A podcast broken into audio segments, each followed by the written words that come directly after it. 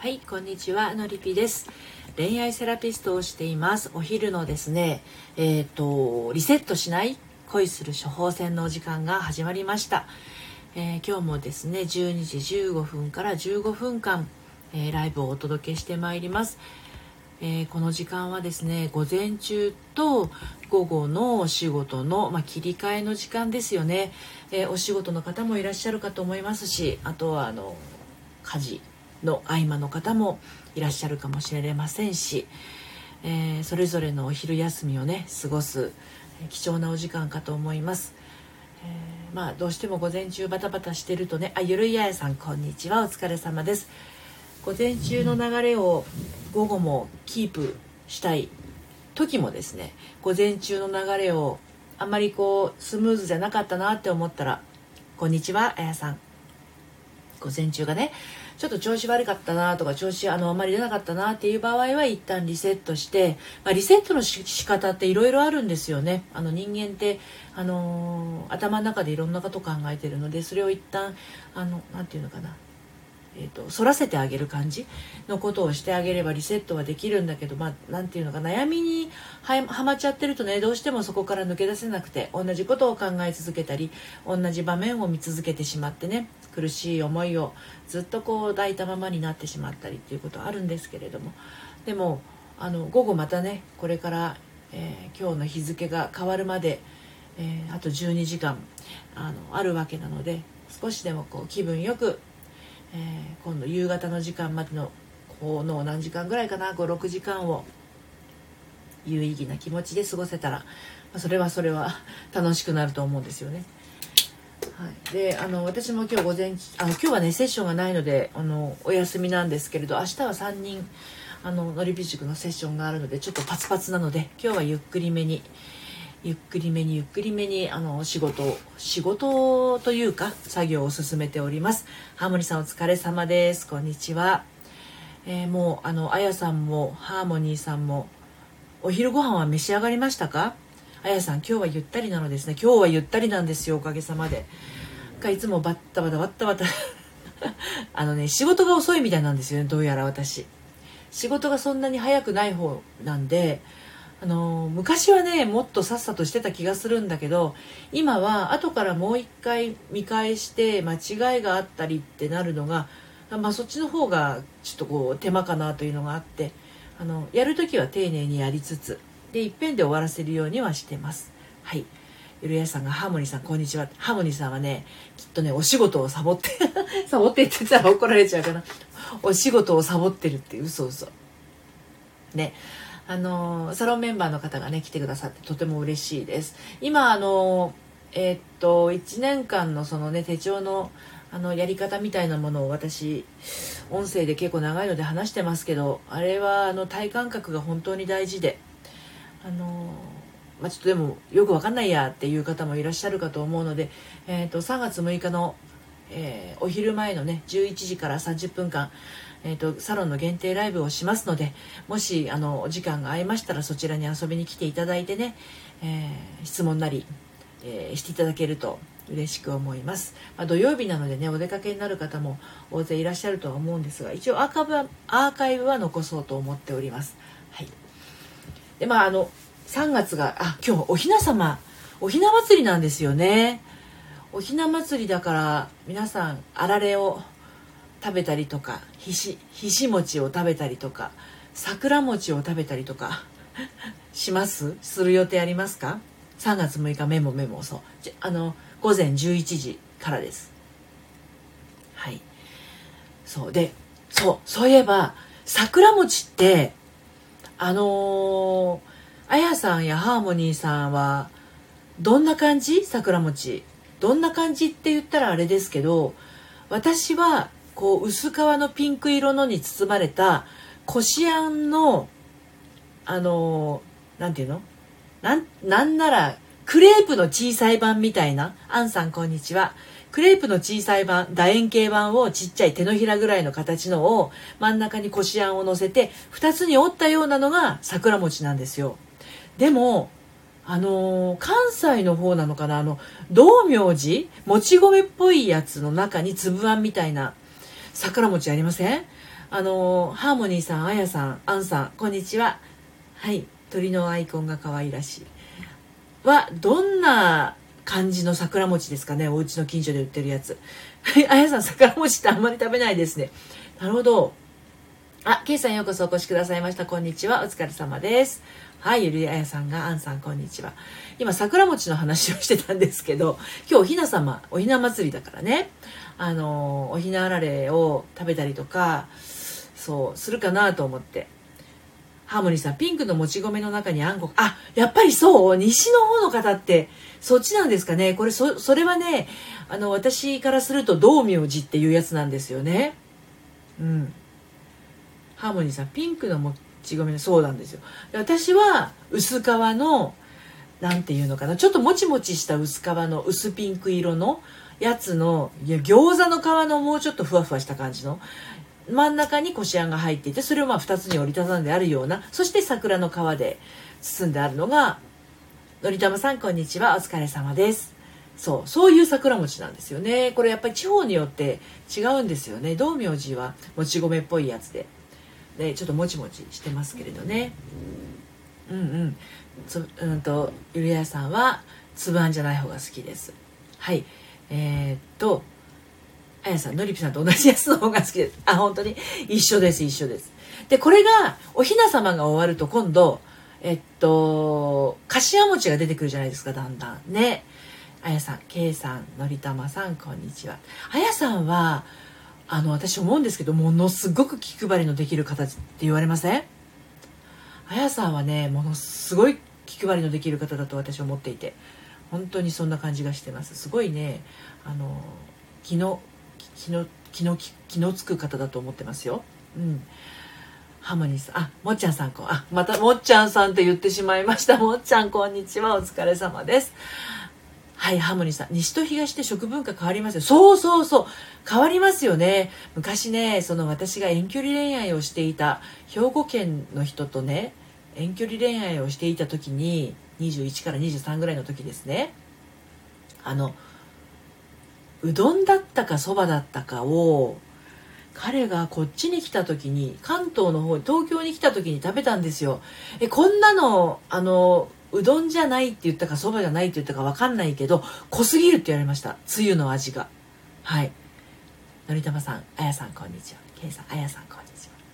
ゆりやさんそうですか。ありがとうございます。本当本当私そう思いますよ。あやさんめちゃくちゃあの気の利く方だと思ってます。はい。バタフライの自由に七変化さんこんにちは。あやさんもっちゃんこんにちは。ねそうなんですよ。だからそのあのうどんのお揚げのこととかもきつねうどんって言いますけど西の方は違うでしょ確か。ああだし文化問題そうハーモニーさんそうそう。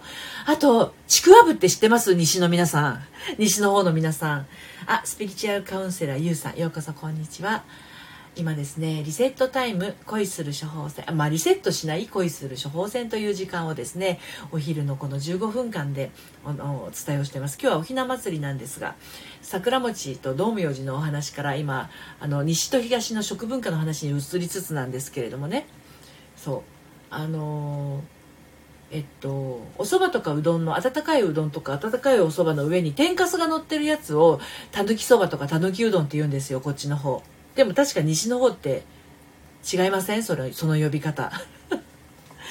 うん。ね。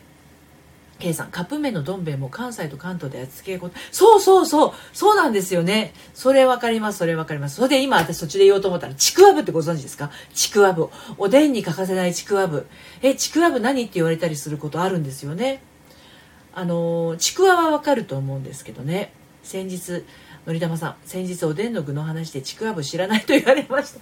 そう、知らない人いるんですよ。あれ多分関東の方が多いのかな？ね。形的には、なんていうのあれ？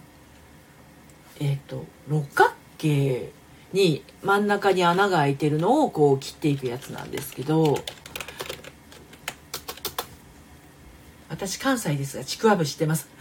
のりたまさん水筒みたいって。あそうですね。そうかも。うん。なんかねうんと1234568個の星型みたいになっている棒状のものを真ん中穴開けてくり抜いてるみたいで、まあ一応ちくわみたいなんですけど、ちくわって表面がこうなんかこう焼いてある感じでひだひだしてるんだけど、ちくわぶはね、あのー、白いんですよ。うん。そう。そうこれはねこれをおでんに入れないとうちの旦那さんはこれうちの娘もそうだな。ちくわぶが入ってないと納得いかないっていう感じ。きますね。のりたまさん。伊達巻きの穴が開いた感じそうね。そうそうそう。まあ白くて。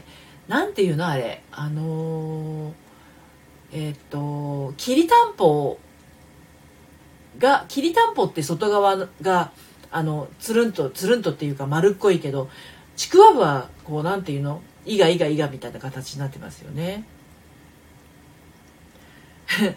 サウンドさんようこそお越しくださいました。K さんちくわの親戚だと思って一応ねあの名称はちくわは普通のちくわと一緒の漢字なんですって今見たら。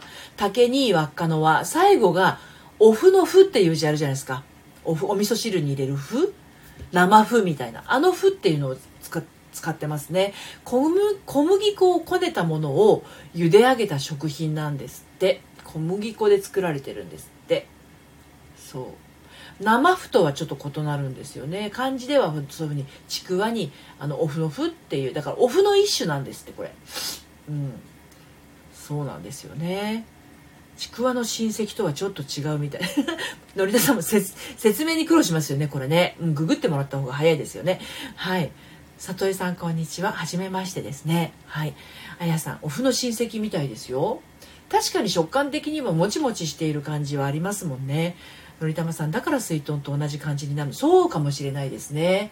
うん。まあ私もそんなに嫌いではないんだけどなんかもっちりしすぎてておでんにそれが入ってて、えー、そればっかり食べちゃうとそれでお腹がいっぱいになっちゃうような感じもしますね、まあ、あの食文化って本当あの地方によって全然違うからあの楽しいですよね。あのこっちの方ではこんな風にして食べるよみたいなものって自分の地方では当たり前だけどあのそそこに住んでない人からするとえー、そうなんだみたいなことって結構あるみたいなのでね。そうですね。そう。でまあ今日は、えー、お雛様っていうことで最初に戻るとねその桜餅も西と東でそのちょっとこう形状が違うというかあの桜餅が指し示すものがあの物体が違うっていう話をねしておりました。どっちが好きっていう話ですよね。のりたまさん煮すぎるとおでんがドロッとしちゃいます。そうそうそう。そうなんですよ。あれほんとドロドロになっちゃいますよね。あとやっぱりそのじゃがいもが溶けちゃったりとかするとねあのおでんスープの部分が濁ってくるしあの全体にこうまったりした感じになって水吸っちゃってねそういうことになりますよね。うん。そうですね。私あのひな祭りのあられの中にお米のこう色色とりどりのピンクとか緑色とか白とかの入ってるじゃないですか。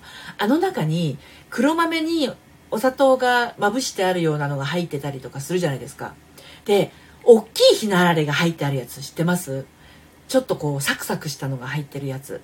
ひなあられって最近私今年買ってないな。桜餅は買ったんだけど。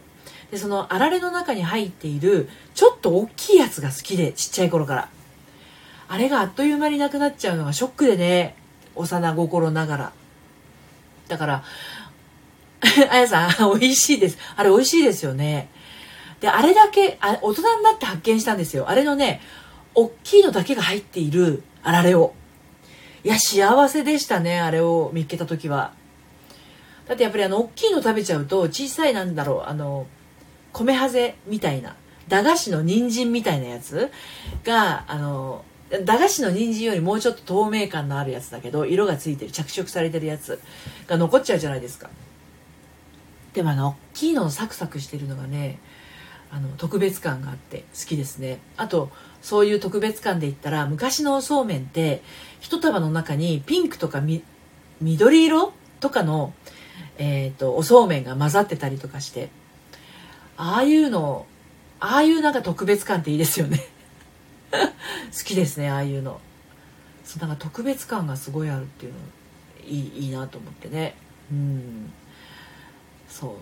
今日はおひな様だからおひな様は皆さん飾ってますか？うちにはねもうねもう半世紀もののおひな様が 私が小さい頃生まれた頃に買ってくれたおひな様があるんですけどね。うん。そう特別感ありますよね。あののりたまさんちょっと当たりを引いた感じ。そうそうそうですそうです。